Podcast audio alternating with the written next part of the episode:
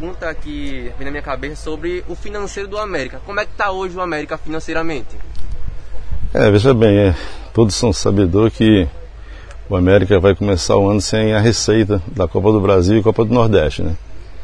Você começar o ano sem isso aí realmente é, dificulta muito.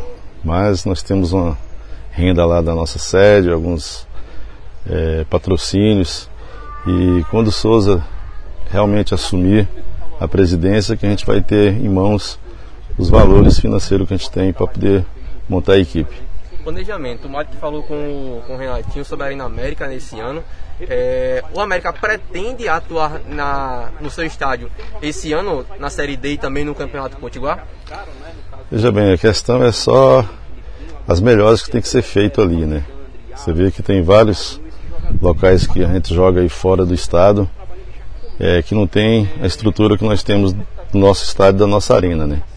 Então, sim, a intenção da gente é assim que a arena tiver hábito a receber jogos, a gente mandar os jogos nossos dentro da nossa arena. É, Moura, falando sobre. A gente tá, viu a, a, lista há pouco tempo, né? São 27 nomes, muitos da base, tem até um jovem de 16 anos, inclusive. Mas fala também como é que foi trazer os reforços, os de fora, e se vai vir também mais um atacante e um goleiro, por exemplo.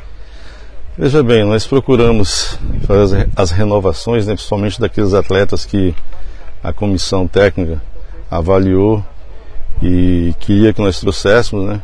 Fizemos as renovações e trouxemos já algumas peças para a montagem da equipe.